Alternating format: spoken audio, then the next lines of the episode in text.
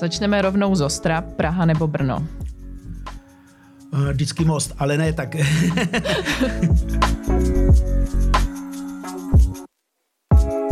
v těch skupinách, kteří hodnotí ty věci na základě jakýchsi zkušeností, pocitů, dojmů, to jsou často ty dezinformátoři, často ti, kteří publikují věci a vlastně proto nemají důkazy. Ale snažím se, snažím se eh, hýbat, snažím se sportovat a hubnout.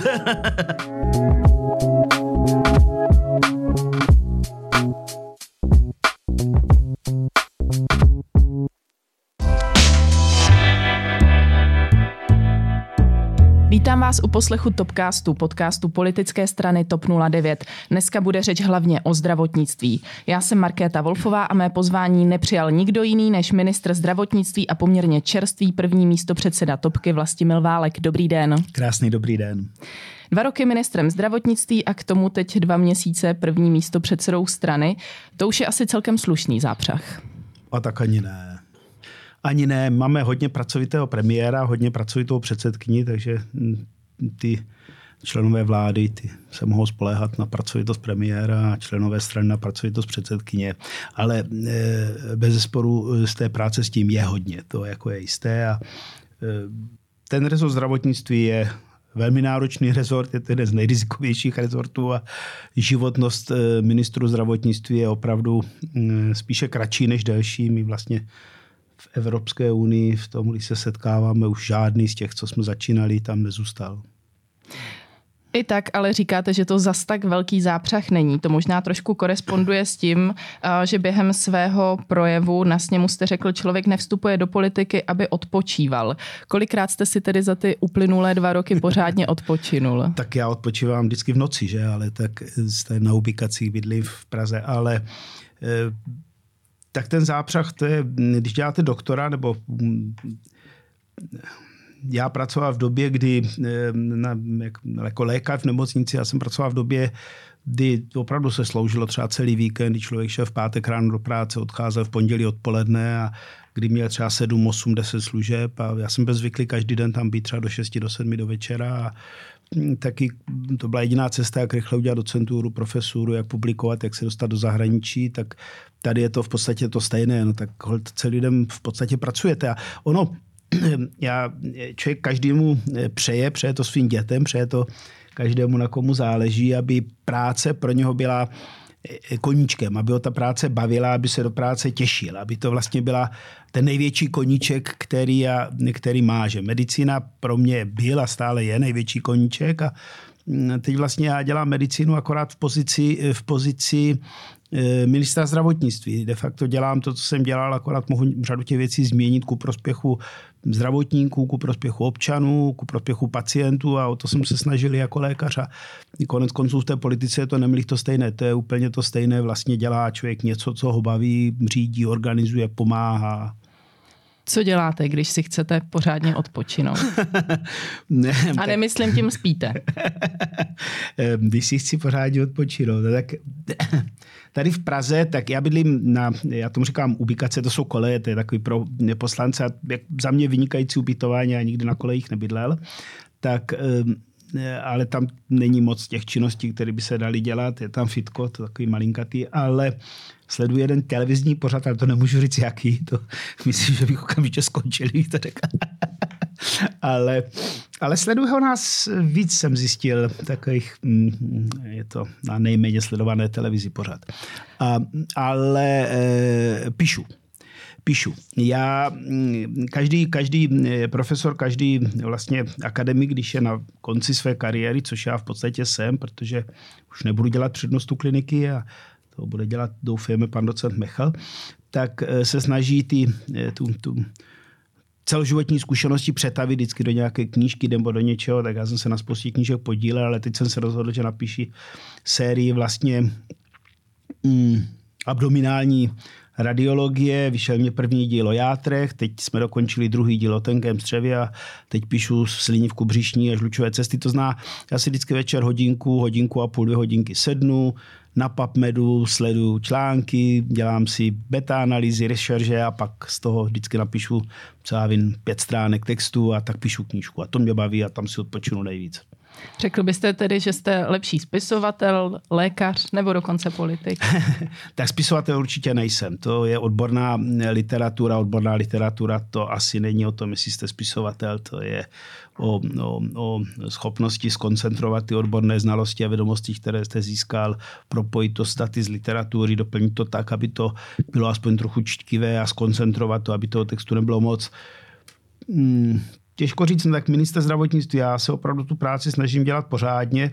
Eh, ten, ten můj eh, problém je, že já vlastně nejsem zvyklý dělat cokoliv jinak než eh, vědecky. To je, takže my jsme dělali strategii, vlastně vývoje zdravotnictví, potom do roku, řekněme, 2000 40, protože je potřeba naplánovat, eh, dělali jsme analýzy a ty, ono je to eh, vlastně ty strategie a to vychází všechno eh, často z pocitologie, z takových těch, jak si myslíme, co o tom víme. A já jsem si říkal, Safra, tak jsem volal kamarádce nebo kolegyni, která eh, se mnou spolupracuje z Itálie a říká mi Stefanie, poslyš, jak vy to, a my děláme reformu zdravotnictví teď taky. Tak jsem si nechal poslat a zjistil jsem, že v Lancetu vyšly dva nebo tři články velmi zajímavé, tak jsem se začal dělat rešerže, finálně mě to pohltilo už loňské Vánoce. Letošní Vánoce vlastně 20 dnů jsem de facto vůbec nevycházel z pracovny, protože jsem byl doma a jenom jsem... Eh, a finálně jsme nachystali text, který má skoro 400 stran, který je opravdu analytickým materiálem, který jsme zjistili, že Poláci vydali velice zajímavý vědecký nevyužívaný vládou materiál analytický, vydali něco podobného Italové, teď jsme to porovnávali. A musím říct, že eh, vlastně ta práce eh, je velmi podobná té, kterou jsem dělal jako přednosta nebo jako profesor na lékařské fakultě, jsme vlastně udělali analýzu stavu, udělali jsme, srovnávali jsme si ty studie, s profesorem Duškem jsme se vlastně setkávali několikrát týdně a Dali jsme dohromady opravdu velmi robustní materiál, který jsme pak rok vlastně pilovali a doufám, že teď do konce ledna ho zveřejníme. A finálně jsme zjistili, že vlastně uvažujeme pořád stejně, jako když eh, jsme byli Eh, na Masarykově univerzitě, jsme říkali, teď to pošleme to do Lancetu, nebo pošleme to do Nature, nebo a prostě uvažujeme, no a to je to, co eh, možná je trošku jiný, než eh, dělali moji předchůdci, kteří vlastně, byť to byli akademici, Leo Žegr, docent a jeden z nejlepších, možná nejlepší ve své době radiolog České republice a další tam byli, Primula, že profesor, tak ale ten přístup k tomu byl mm, já nechci říct politický, ale takový já si myslím a prostě pocitologický a realizace nevycházící z tvrdých dat, nevycházející, nevycházející z toho, co my mm, říkáme tomu evidence base, eh, eh, prostě medicíně je to medicína postavená na důkazech a tady taky ty reformy, ty změny, to všechno, co člověk plánuje, musí být postaveno na faktech, na důkazech, ne na pocitech. Já si vzpomínám, když moje, mm, moje naše kreská manažerka dělává PhD na politologii a já jsem říkal, no tak vy říkáte, že door-to-door kampaně je lepší než taková kampaně. Jak to máte? Máte na základě metaanalýz nebo prospektivní studie, byla randomizovaná, teď se na mě dívali. Tak jsme to opravdu nechali protáhnout tvrdými statistickými nástroji. Ty výsledky dopadly velmi zajímavě. No ale eh, v těch skupinách, kteří hodnotí ty věci na základě jakýchsi zkušeností, pocitů, dojmů, to jsou často ty dezinformátoři, často ti, kteří publikují věci a vlastně proto nemají důkazy tak se na mě dívali, co to prostě, jak to tady děláte nesmyslně. Ale jinak to dělat nejde. Vy prostě nemůžete, nemůžete podlehnout eh, ideologii, nemůžete podlehnout, eh, pokud chcete udělat opravdu změnu, která bude dostatečně kvalitní, která přežije, která bude robustní a musíte být od začátku připraven na to, že nemusíte mít pravdu.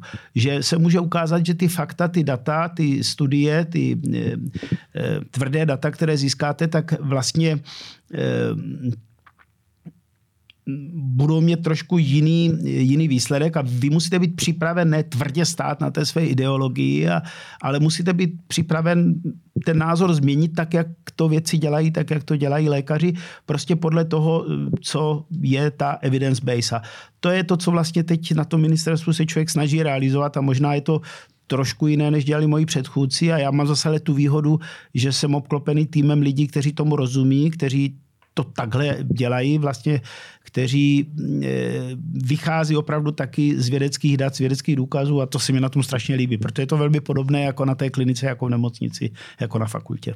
Takže nás v nejbližší době čeká velmi vědecká mm. strategie zdravotnictví. E, tak ona už je hotová, ona už je hotová delší dobu. My, my tu strategii, my vlastně řekněme, všechno ladíme a doplňujeme k tomu další a další oblasti, protože eh, tady si často like nebo eh, při vší k novinářům, kteří jsou často velmi vzdělaní, taky eh, velmi kultivovaní novináři, kteří komentují zdravotnictví a tak si neuvědomují, jak je to komplexní a jak vlastně vy i něčím, co veřejnost třeba vůbec nezajímá a moc to nezajímá ani většinu novinářů, což je úhradová vyhláška, můžete ale brutálním způsobem reformovat zdravotnictví, aniž by vlastně kdokoliv, kromě ministra, o tom rozhodl. Protože to není ani vyhláška, není ve smyslu nějakého většího připomínkového řízení, není to ani zákon. A takových kroků je celá řada. Můžete měnit standardy, metodické postupy, výklady, eh, které dělá ministerstvo a to může tu věc výrazně posunout. Takže to není jenom o e, zákonech, ale je to provázání všech těch, e, všech těch kroků, všech těch věcí. Když v nějakém předpisu něco změníte, tak to musíte provázat ale i s ostatními kroky, aby to bylo realizovatelné. Že? Tak nevím teď příklad, který bych jednoduše dal, ale není možné prostě vytrhovat z toho systému něco. Tak provázání toho systému to bylo asi to nejsložitější a řekněme opravdu velmi náročné diskuze s šéfy jednotlivých úseků, s šéfem IT, mm, s profesorem Duškem, s tím týmem analytickým na ÚZISu a s dalšími, s panem náměstkem Dvořáčkem, s lidmi, kteří jsou experti ve svých oborech a s předsedy některých společností, s děkany, konec konců s mladými lékaři, s komorou, ty debaty, byť jsme měli na řadu věcí rozdílné názory, tak ty debaty byly nejnáročnější a já stejně chci, aby ten materiál ještě prošel oponenturou tak, jak eh, standardní, já se omlouvám, že to zase použiju, vědecká práce probíhá, protože co jsem já, abych měl patent na jedinou možnou pravdu.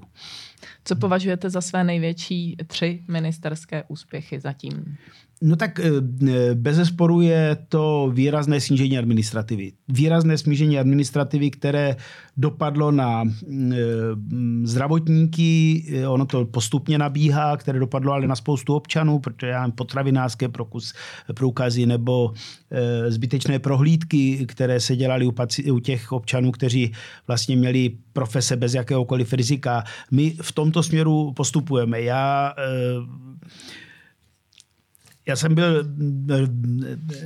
35 let na opačné straně barikády, kdy mě to ministerstvo sužovalo požadavky na různé formuláře a životopisy furt dokola. E, prostě představa, že se vrátím do nemocnice a teď mi řeknu tak vlastiku, tak snadával na to a teď co jsi udělal pro to, aby to skončilo. Tak, e, a já řeknu nic, tak to je děsivá. Takže to bych myslel. Druhá taková věc, která se vlastně nikomu z mých předkůdců nepovedla, my jsme dali dohromady vlastně čtyři rezorty jako vicepremiér pod státní zdravotní ústav, zemědělství, školství, a další. A mm, vlastně vytvořili jsme mm, skupinu, která se zabývá e, veřejným zdravím, no, public health, ale ta skupina je mm, teď, ta její jedna část je zaměřena na pohybové aktivity, na na eh, vlastně podporu mm, zdravého způsobu života, s tím souvisí zavádění prevencí, screeningu, zavádění očkování. Máme největší počet mm, screeningových programů a od letoška jsme spustili screening karcinomu prostaty jako jediná země vlastně na světě, v Evropě určitě.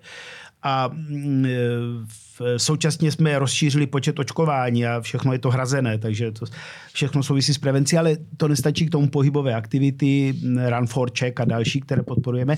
A s tím nesmírně důležitý Eh, důležitá čest a to je zdravá výživa. To znamená zdravá výživa ve veřejném stravování. Veřejném stravování ve smyslu stravování ve školách, stravování třeba ve zdravotnických zařízeních. Na to jsme napnuli úsilí, já jsem na tom pracoval už v opozici s kolegou Holomčíkem, který je teď náměstkem na zemědělství a dalšími. A teď e, jsme využili toho, že jsme mm, ministři, náměstci a začali jsme to posunovat. A myslím si, že ten posun je ale neskutečný, opravdu obrovský a de facto řadu těch věcí se daří realizovat metodicky eh, pomocí kuchařek, pomocí pokynů, ale jdeme opatrně, protože nechceme, aby jsme udělali stejnou chybu, jak naši kolegové třeba v Polsku nebo v Belgii, kde šli velmi razantně, ale ten odpor pak eh, eh, při té realizaci byl takový, že se jim to nepovedlo. My jdeme krok po kroku, ale já bych chtěl, aby jsme dovole opravdu dostali zdravou výživu podle standardních nějakých postupů, aby jsme zlikvidovali potravinové koše, aby jsme zlikvidovali ty indexy, že jde o kalorie, že jde o cukr a bílkoviny, ale aby jsme šli podle moderních indexů, typu Danone index třeba, nebo tak aby jsme to dovole toto měli a to budeme mít 100%, protože má už nám chybí pár krůčků, aby jsme dostali například e, možnost, aby děti, co mají celiaky nebo co mají intoleranci lepku, dostávali ve školách bezlepkovou potravu, co mají laktózovou intoleranci, dostávali potravu bez laktózy. Je to zase komplex věcí, ten tým se pravidelně schází. Tak to je druhá věc, na kterou jsem velmi hrdý. A e, samozřejmě třetí věc je ta reforma, ale já bych spíš řekl to, co už se povedlo a to je když pominu, jak jsme se vypořádali eh, s vlnou uprchlíků z Ukrajiny a jak jsme se o ně postarali, aniž by to ohrozilo jakkoliv péči o zdravo pacienty české, jak jsme vyřešili vlastně nedostatek léku, který sužuje dneska spoustu zemí v okolí a my ten problém nemáme, jsme přijali dva zákony, ten druhý letos, první už vlastně před rokem v prosinci, který nám umožňuje dovážet léky. My jsme takhle dovožili spoustu léků a já jsem se začal bavit, i když mi říkal, že nesmím, ale udělal jsem to, bavil jsem se s distributory, bavil jsem se, bavil jsem se s dodavateli. Eh, kauza Nurofen, že jirská firma, která to vyrábí, no, tak co jsem udělal? Zavolal jsem toho, tomu výrobci, majiteli té firmy, protože to je v podstatě rodina a já nevím, jestli to smí takhle jmenovat, ale mm, eh, a poprosil jsem ho, aby, a vysvětlil jsem mu situaci, poprosil jsem mu, nikdy mu žádný minister nebo vicepremiér dokonce nezavolal a my jsme pak měli tu situaci vyřešenou, vzpomíňte si, během měsíce. Takhle jsme to udělali s antibiotiky, s penicilinem. Já vím, že to trvalo několik měsíců, taky jsem chtěl, aby to bylo rychleji, ale holt některé ty věci úplně tak rychle nejdou, než eh, se ta linka svične, aby vyráběla pro nás místo jiné země. No a mm, toto taky dotáhneme do konce. A když pominu tyto věci, tak to předsednictví Evropské unie, to jsem byl opravdu hrdý, protože eh, tak eh, ta akademická namýšlenost to v člověkovi je, že vy, když máte na nějakém mezinárodním kongresu přednášku a, a jste si jistý, jestli ta přednáška je dobrá. No.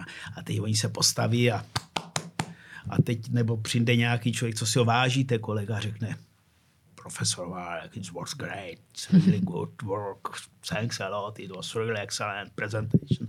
Tak si říkáte, hmm, ono to není úplně pravda, že jo? Tak, tak, tak.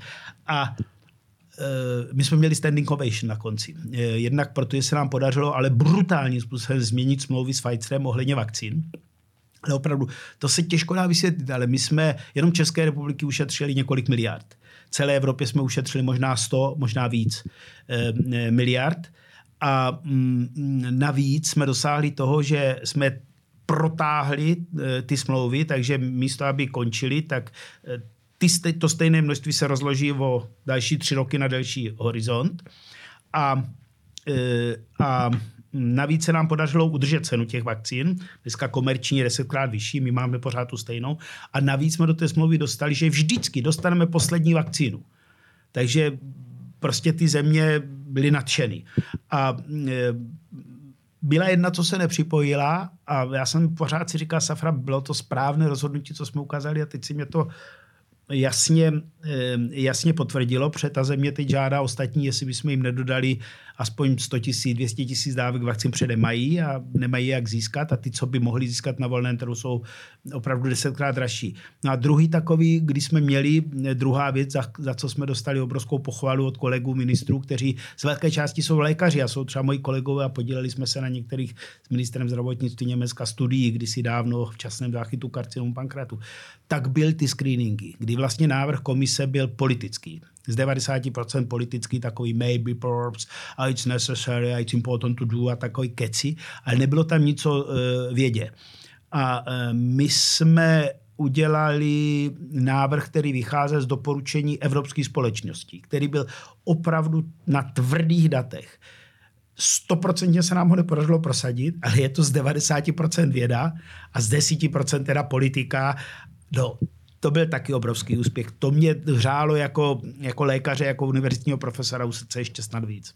Vy jste se mi úplně nevešel do toho limitu třech úspěchů, ale na jednu stranu je to je, dobře, jasný. že jich najdete více a já přece jenom ještě jeden uh, přidám. Uh, když se zaměřím na ministerské úkoly, které se dá říct, že byly napříč, nebo který se dá říct, že byl napříč všemi rezorty a to je snížení počtu úředníků a vy jste to vzal velmi zodpovědně. Nicméně určitě to byl náročný úkol. Jak těžké to bylo? Tady tady se vžil pro, eh, pro eh, slovo úředník takový adjektivum, že je to pejorativní. A to, to takhle není. Na ministerstvu zdravotnictví a úředníci ministerstva zdravotnictví jsou pracovníci hygien. Jsou to pracovníci státního zdravotního ústavu, jsou to část pracovníků SUKLu. E, úředník není, každý si představuje takový ty prvorepublikové firmy, že je to někdo v klotových rukávech, který dává razítka a prudí formuláře. Má tady to ještě vyplnit, ale takhle to není. Tohle není úředník. Na druhé straně prostě ten aparát, tak jak každý orgán má, každá organizace má tendenci bobtnat. To je prostě mm, rozšiřovat se, čím víc podřízených, podřízených, tím mocnější šéf. To prostě je jedno z Parkinsonových pravidel fungování státní zprávy. Ale uh, my jsme uh, začali strašně rychle uh, digitalizovat. My jsme neskutečně rychle dotáhli vlastně svičnutí do eh, digitálního světa nebo do elektronizace, spíš bych řekl, na ministerstvu, na státním zdravotním ústavu, ale na eh, doškolovácích. A tím pádem jsme najednou spoustu agendy nemuseli dělat. A to vedlo k tomu, že jsme mohli ty provozy racionalizovat. A mohli jsme začít vlastně se zaměřovat na ty úředníky, na ty odbory, kteří jsou profesionálové, kteří jsou opravdu mm, odborníci a ne, kteří mm, jak si prudí formulářem, protože ty formuláře jsme postupně začali likvidovat. Typicky úsek, který se stará o evropské dotace, paní e, ředitelka Grigarová, to je extrémně výkonný úsek, tam by naopak těch lidí mělo být víc, protože rozhodují o, a e, řeší a koordinují desítky miliard. Úsek vzdělávání, to je dneska perfektně namazaný stroj. Já když jsem nastoupil, tam byly 3, 4, 5, 6 let staré žádosti a každý týden jsem podepisoval desítky výjimek, protože ty lidi byli na pracovišti, kde pracoviště žádalo o akreditaci a leželo to na ministerstvu tři roky. Já jsem dneska na nule. Já v podstatě výjimky neschvaluju a máme vyřešené všechny ty staré žádosti. Není to pořád dokonale. Já jsem chtěl, aby to bylo ještě rychleji, ale to zjednodušování těch programů a to teď se ještě posune vyhláškou. Tak když to takhle vysvětlím, reforma hygien, kdy teď jdeme se zákonem do poslanecké sněmovny, chceme ty hygieny od té restriktivní činnosti, která je vlastně trošičku postsocialistickým reliktem, přesunout do toho, co je ten západní styl, typu Kochova institutu plus public health, tedy starání se o zlepšování zdraví veřejnosti se zaměřením na prevenci, se zaměřením na vzdělávání a omezení těch restriktivních rolí. Tak to všechno vedlo k tomu, že jsme mohli posílit množství odborníků v tom systému, ale přitom zredukovat množství těch administrativních úředníků, když to řeknu zjednodušeně. A my jsme to udělali tím, že jsme vlastně výrazně eh, elektronizovali, výrazně zjednodušili administrativu a spoustu eh, těch eh, činností zlikvidovali. A protože tohle já jsem měl naplánované už řadu let, tak hned po nástupu jsme to během pár měsíců realizovali. Konec konců takhle jsme se dohodli, že snížíme počet administrativních úředníků, takhle bych to spíš formuloval, a to jsme udělali. Ale naopak jsme zase posílili ty odborné týmy, ale ve svém důsledku to pak vedlo k největšímu snížení počtu vlastně státních zaměstnanců v rezortu zdravotnictví. Nyní bude následovat méně příjemná otázka, tedy ta, co byste možná udělal trošku jinak, nebo co třeba berete, že se vám úplně nepovedlo. Co bych udělal jinak? Víte co, asi bych se daleko, kdybych věděl, že budu minister zdravotnictví, tak bych se na to daleko, daleko, daleko déle a líp připravoval. Daleko... Mm, to asi se nemá vracet k tomu, jak jsem se stal minister zdravotnictví, to je asi zbytečné a je to nepodstatné, ale eh, tak to bych asi udělal jinak.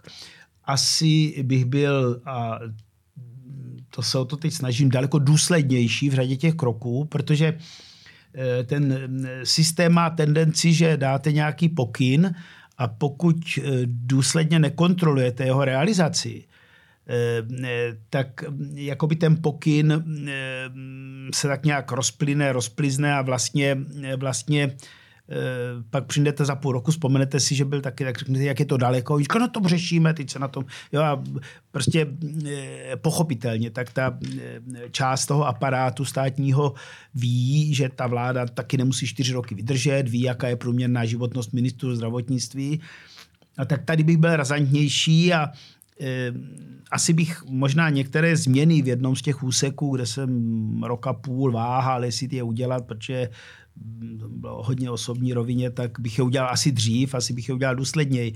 Eh, já jsem třeba chtěl, to považuji za velké selhání, nebo považuji to za něco, co mě trápí. Já jsem chtěl, abychom daleko rychleji realizovali přechod na elektronizaci zdravotnictví vůči pacientovi. Já jsem chtěl, aby jsme z tečky měli EZ kartu, tedy vlastně osobní zdravotnický průkaz elektronický pacienta o rok dřív, než ho budeme mít. Ale to jsou věci, které nemůžete udělat sám, že to těch, musí to udělat ten tým těch lidí.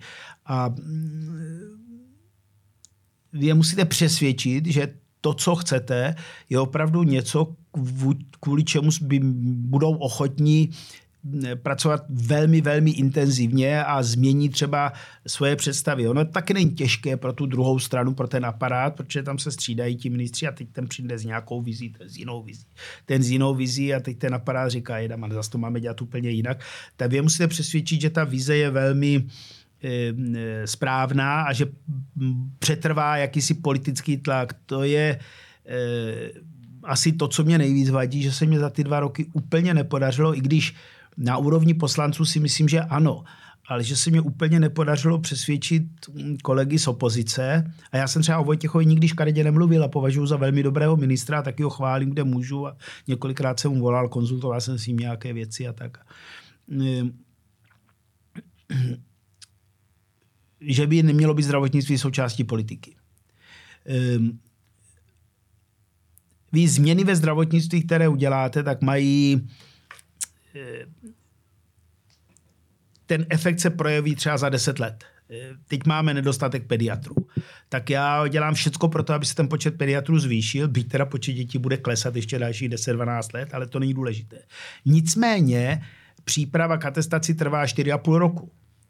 Vy teď, když tak stejně ty plody bude sklízet někdo v příštím volebním období a po něm ještě někdo. Já sklízím plody vlastně pěti mých předchůdců, kteří systematicky se snažili o to, aby se navýšil počet studentů lékařských fakult a letos konečně těch studentů bude víc. Jo? A takovéhle kroky všechny mají prostě dlouhodobý efekt a projeví se až za řadu let v tom zdravotnictví a ani to nejde. Nemůžete udělat žádné razantní změny, protože vy musíte primo non nocere, vy musíte pořád myslet na to, že primární je neškodit. To je základ zdravotnictví, neškodit pacientovi. A samozřejmě pomáhat, ale neškodit je ještě důležitější. A proto ty změny nesmí mít negativní dopad pro pacienta. Proto musí být obezřetné, sice radikální, ale obezřetné a musí mít eh, musí to být kultivování toho systému, ne co dva roky revoluce nebo co tři roky revoluce. A na tom, když se nezhodnou ty politické strany a neřeknou, to je stejné se školstvím, neřeknou, prosím nás, ale teď to nebude součástí volebního boje, tak to je velmi složité. A země, kde je to kultivované, kde to prostředí politické je opravdu já bych si troufl použít termín inteligentní, a to je Rakousko, to je skandinávské země, ale to je vlastně většina zemí v Evropě tak prostě zdravotnictví a školství není součástí politického boje, tak jako u nás. U nás eh, je to prostě strašně snadné téma, do kterého se vždycky opozice strefuje. Já jsem se snažil to nedělat, když jsem byl v opozici a e, takové to kritizování mě přijde jako naprosto, naprosto nesmyslné předchůdců, protože žili v nějaké situaci, v nějakých podmínkách. A to považuji za možná největší chybu, že se mě nedaří ještě víc přesvědčit kolegy z opozice, aby jsme si řekli, podívejte se, toto je e, správná cesta. Já teď zkouším, a, a dám příklad konkrétní, my máme poměrně hodně peněz, protože populace stárne a to, co se musíme připravit my, a naši nástupci v tom budou muset, nebo nástupně pokračovat, je vlastně reforma geriatrické péče, protože přibývá seniorů a je potřeba se na to soustředit. Proto jsme se dohodli a uvolnili jsme na to několik miliard eh, na dotační titul, který by měl podpořit vlastně rozvoj ambulancí a teď samozřejmě je několik návrhu, jak to udělat. Je návrh geriatrické společnosti jedné její části, druhé její části, pak je návrh prostě různý skupin odborníků. Já jsem udělal to, že jsem teda oslovil vlastně eh, zástupce každé politické strany ze zdravotního výboru, z opozice koalice a řekl jsem jim, podívejte se, toto jsou možnosti, tolik máme peněz, co si myslíte? A chci, aby se zkusili na něčem dohodnout, Samozřejmě, že já jako ministr mám odpovědnost. Já nechci odpovědnost na někoho házet, ale chci, aby vnitřně e, e, byli stotožnění eh, s tím, co budeme dělat, co budeme realizovat a aby když kdokoliv z nich se třeba stane ministriní nebo ministrem zdravotnictví někdy v budoucnu, anebo kdokoliv z nich se dostane do vlády, tak aby pak tady toto bylo něco, na čem se podíleli a chtějí to taky realizovat. A takhle si představují tu reformu zdravotní péče, protože jinak je to vždycky boj opozice koalice a nezlobte se, co se týče zdraví eh, občanů České republiky, tam fakt nemůže bojovat eh, různé politické strany o tom, aby vyhráli. To je blbost. Tady jde o zdraví lidí a to není politický boj. Když už jste zmínil ten boj opozice a koalice párkrát ze strany opozice, k vašim směrem zazněly eh, výzvy k rezignaci. Bral jste je někdy vážně, bral jste si je k srdci? Ne, tak to je prostě mm, to je role opozice, to je prostě opozice tohle tohle má dělat, to jako ta vyzývá k rezignaci pořád, konec konců jsme měli, já nevím kolik už schůzí, kdy eh, jako vláda měla mm, eh, eh, žádat, měla zhozená vláda, kde se důvěra vlády hlasovala. Ale zase je potřeba si říkat fakta, je potřeba si říkat realitu. Vzpomeňme si na předchozí volební období, tak nám pořád opozice říká, jak máme skončit, rezignovat a zatím vždycky rozpočet dopadl líp, eh, než jsme eh, říkali, ten výsledek byl lepší, než jsme si mysleli. Všechny ty vize, já když jsem nastoupil, že tak covid, jsme nezmínili, ale vrcholil, největší vlna covidu byla, když začala válka na Ukrajině. To byl úplně největší počet nemocných, nejvíc hospitalizovaných v nemocnici, jasně. Nebyly ty obrovské množství mrtvých, ale No a teď si vente, co do mě opozice šila já jsem nezavřel nic, pustil jsem děcka na hory, otevřel jsem mm, fabriky, otevřel jsem v podstatě všechno, uvolnil jsem to a šli jsme cestou, kterou navrhovali odborníci, konzistentně jsem se držel toho názoru. No nikdo nevěděl, co udělá Omikron ale já jsem pořád tu linii Já zrušil jsem povinné očkování. To je, mě to fascinuje, jak ty lidi zapomínají, kdyby si pustili ty pořady z té doby, kdy vystupovali někteří a co tam o mě říkali, že jsem zrušil očkování, jak, budu, jak vyvraždím národ kvůli tomu, že jsem zrušil očkování. Jsem ote, nechali jsme na Silvestra jaksi podniky, no to byla katastrofa, to bylo desítky mrtvých, tady nic se nestalo. Antibiotika, nic to nesplníte. Tak a kde to teda je? Kde je ten problém dneska? Nikde. To, co jsme říkali, se splnilo. To znamená, já si myslím, že ten problém je eh, spíš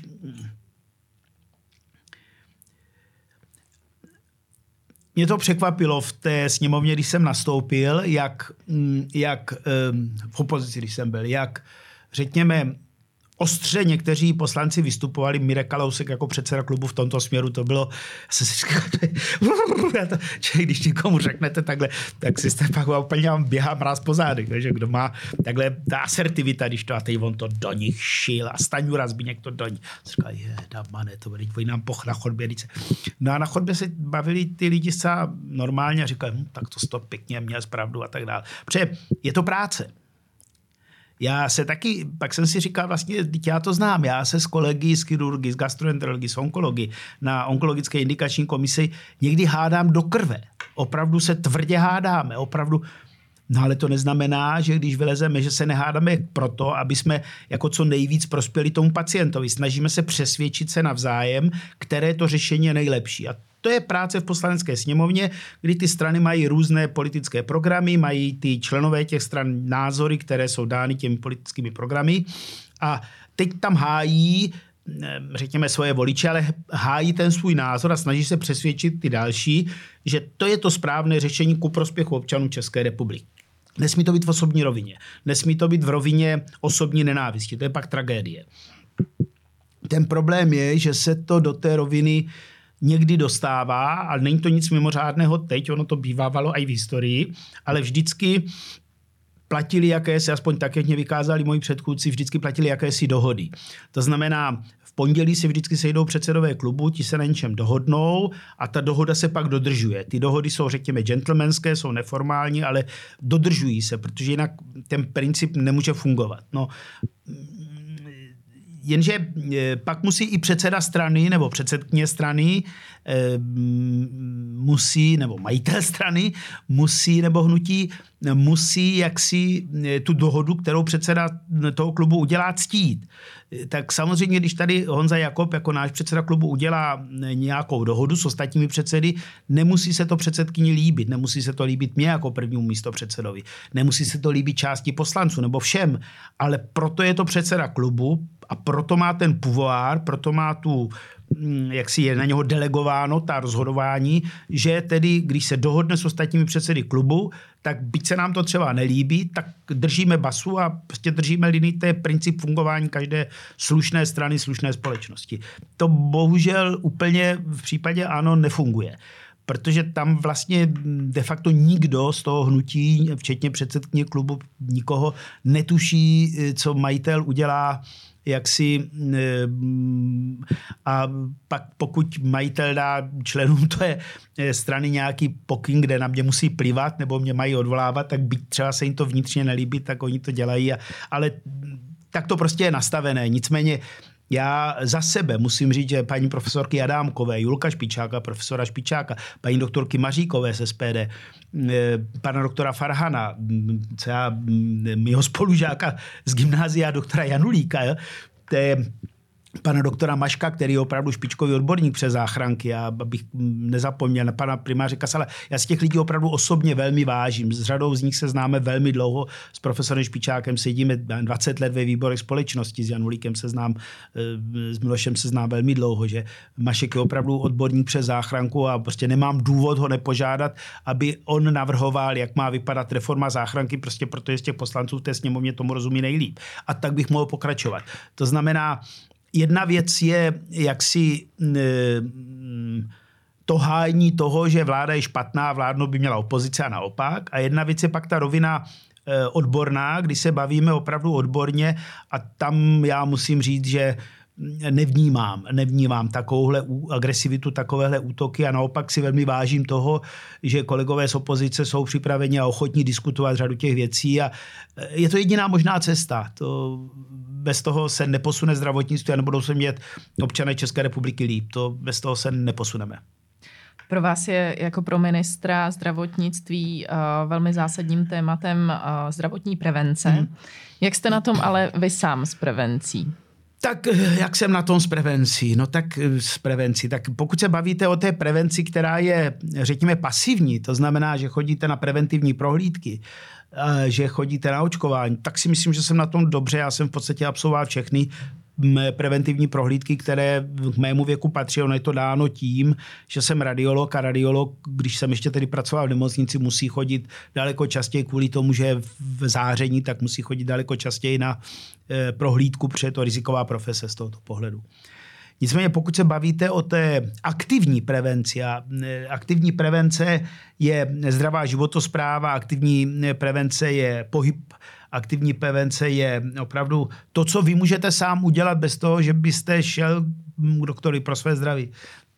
Tam je toho moc co zlepšovat. Tak životospráva nic moc, to je dáno prostě tím, jak e, tady fungujeme a s tím pohybem já jezdím na kole, běhám, ale není to to, co by to tak, já v sedm jdu ráno na ministerstvo, že vracím se někdy v sedm večer, v osm večer, tady se mě pak už nechce nikde moc, to zas, na to už jsem unavený, tak si sednu, něco píšu. Ale snažím se, snažím se eh, hýbat, snažím se sportovat, a, hubnout. a tak eh, ty věci, hm, já nejsem kuřák, že jo, tak eh, snažím se s alkoholem nějak tak minimalizovat příjem, že čeká na suchý únor, no tak, ale to samozřejmě není. Ale mm, e, pro své zdraví člověk může udělat nejvíc sám. Jistě, že to neplatí. Máte lidi, kteří mají vrozené onemocnění a tak dále a ono je takové trošku kliše. Ale spoustu toho pro svoje zdraví můžete udělat e, sami. A upřímně řečeno, čím jste mladší, tím víc pro svoje zdraví, když vás tak vidím, můžete udělat sami. Většinou, až stárnete postupně, tak najednou chcete pro svoje zdraví něco dělat, jo? ale ono je to pak hrozně těžké a čím jste starší, čím víc máte různé bolesti, nemoci, tím je obtížnější něco pro svoje zdraví dělat. Proto by měli od dětství být udržována životospráva, správná, správné návyky. Už ve školkách, v základních školách, tam to začíná pohyb by měly mít děti. Proto jsme se na to soustředili, proto chceme, aby i pojišťovny tady toto podporovali přímo i nepřímo cestou rodičů, příplatky na hory a tak dále. Já vím, že pro některé občany to zní jako divně, ale eh, vy chcete, aby se prodlužoval věk, ale chcete, aby se ten věk prodlužoval ve zdraví. A eh, já jsem slyšel na koncertě Dalibora Jandu, tak každý by chtěl, jak si, aby jeho mm, já nevím, jestli pana Jandu, teda neurazím, ale aby vypadali, myslím Jandu z Olympiku, ne Dalibor, tak aby vypadali jeho třeba rodiče nebo prarodiče jako on, že jo, v tom. Ale vy, když si to začnete říkat v 70, že teď byste teda měl něco udělat, aby se vám zlepšila kondice, to už je pozdě. Není, není, nikdy není pozdě, ale propásl jste 70 let. Tak proto my chceme ten systém eh, právě státního zdravotního ústavu, hygien, celý ten systém zdravotní péče, včetně pojišťoven, tímto směrem nasměrovat, abychom měli co nejzdravější seniory, je to vlastně klíčová věc našeho programu, zlepšit kvalitu zdraví v seniorním věku. A to znamená ale, že vlastně musíte od, začít u dětí a žádná generace nesmí být vynechaná. Ne říct, tak teď děti na ostatní kašlu. Ve všech generacích musíte něco nabídnout a tím postupně zlepšovat zdraví mm, populace, zlepšovat kondici, ne násilně, ne, ne malusy, ne máš nadváhu, budeš platit doplatky, kouříš, budeš platit doplatky. To je takové, ono to vypadá hrozně eh, efektivně, ale vemte si, jak dopadla prohibice v Americe. Eh, musíte to dělat eh, různými Eh, stimuly, podněty, prostě tak, jak eh, vědecké organizace, vědecké eh, skupiny doporučí, proto se scházím od Národní sportovní agentury přes, přes tělovýchovné lékařství společnost. Se všemi jsem se domluvil na postavení v tom systému a dáváme to dohromady s tím státním zdravotním ústavem a finálně doufám, že v letošním roce představím, jak celý, celý ten mechanismus, jak celá ta hierarchie, ta pyramida bude vypadat. Chtěl bych, aby to byla vládní organizace a chtěl bych, aby ta organizace opravdu eh, podporovala programy eh, pohybových aktivit u dětí, aby podporovala zdravou životosprávu ve veřejném stravování a aby jsme opravdu zlepšili tady tu eh, aktivní prevenci. To znamená, aby tak, jak se staráte o svoje drahý nový auto, jste se začali starat o svoje dramaticky dražší a důležitější tělo, protože auto si můžete koupit nový v nejhorším případě. Musíte na ně našetřit, ale můžete tělo si nový nekoupit. To máte jednou a žádná plastická chirurgie vám neudělá úplně nový tělo v té kondici a v síle, když na to kašlete. Teď se zeptám směrem k postu prvního místo předsedy hmm. strany. Co vnímáte jako své největší poslání právě tady na této pozici? Tak pokud bych se bavil eh, politicky, tak eh, pokud bych se bavil politicky ve smyslu eh, rozdělení toho, co by měl mít kdo z členů předsednictva na starosti, tak já bych chtěl se víc věnovat krajům, jednak využít toho, že jsem ve vládě jako jeden ze dvou členů topky a přece jenom mám k tomu ten aparát, tak bych chtěl, abychom se pravidelně scházeli s krajskými předsedy na ministerstvu, abychom se bavili, jak jim můžu pomoct, jak můžu pomoct vlastně eh, a naopak, abych od nich dostával informace, co je špatně, protože eh, samozřejmě já už taky nejsem úplně vtažený do vnitřku toho zdravotního systému a tak dále a ty podněty z regionu a ty hlavně kritické jsou daleko důležitější, pro taky republiku objíždím. Obecně ta role eh, prvního místo předsedy v každé straně je krýt záda předsedovi nebo předsedkyni. To je prostě jeho role. Tak to je. Eh, Markéta je předsedkyně a moje role je krytý záda a samozřejmě mezi čtyřma očima kritizovat a říkat, co si myslím, že by se mělo dělat jinak, nebo s čím nesouhlasím ale role prvního předsedy je krýt záda předsedovi a to musí dělat. Pokud to nedělá, tak ta strana nefunguje dobře. A to považuji za svoji druhou velmi důležitou roli. Blížíme se do závěru, proto mám uh, na vás takový jednoduchý rozstřel. Uh, v některých případech možná zas tak jednoduchý nebude, ale uvidíme. Zkrátka ze dvou možností si budete muset vybrat jednu těžký. možnost. Začneme rovnou z Ostra, Praha nebo Brno.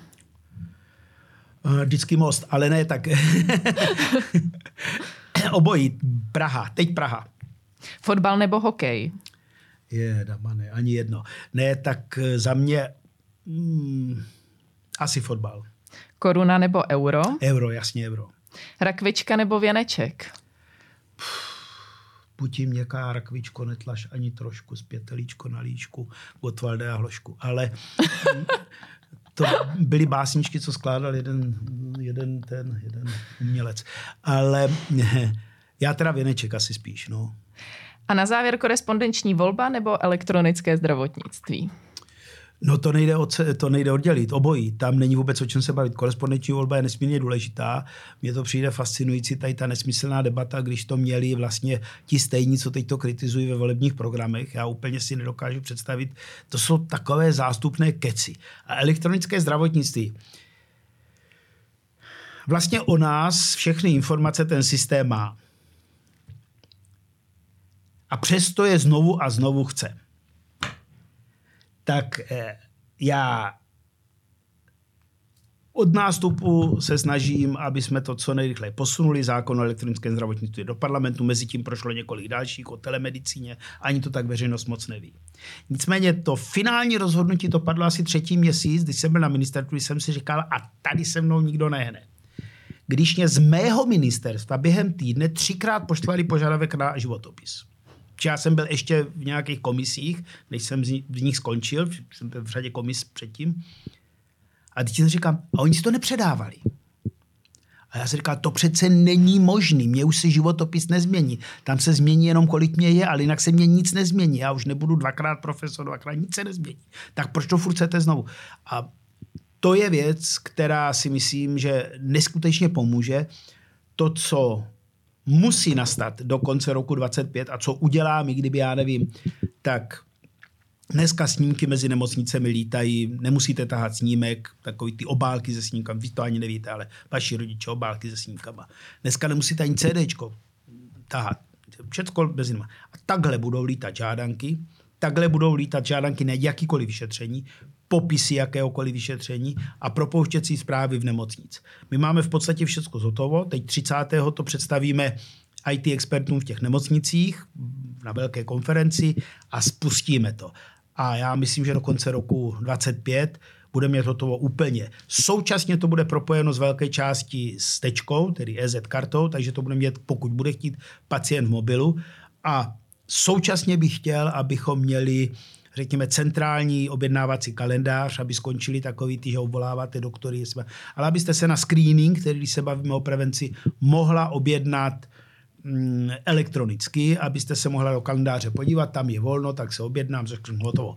Objevilo se vám to v tečce, my jsme se dlouho bavili. A proč to říkám, že ty věci souvisí? Protože obojí je o tom, abyste občanovi České republiky, ať žije, kde žije, zjednodušili život aby ten život nebyl pro něho komplikován různými, a teď teda použiju ne úřednickými, ale byrokratickými e, obstrukcemi. Ta tendence je e, ještě toto, ještě toto, ještě toto a ne, aby vám řekli ne.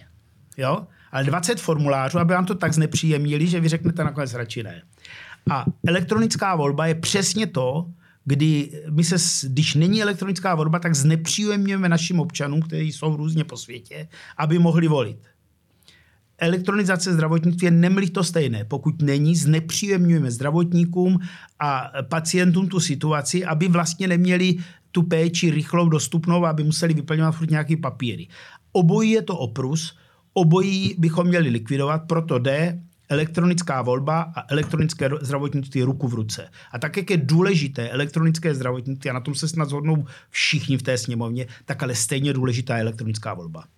To byl Vlastimil Válek, já vám děkuji, že jste byl hostem Topcastu. A já děkuji za pozvání.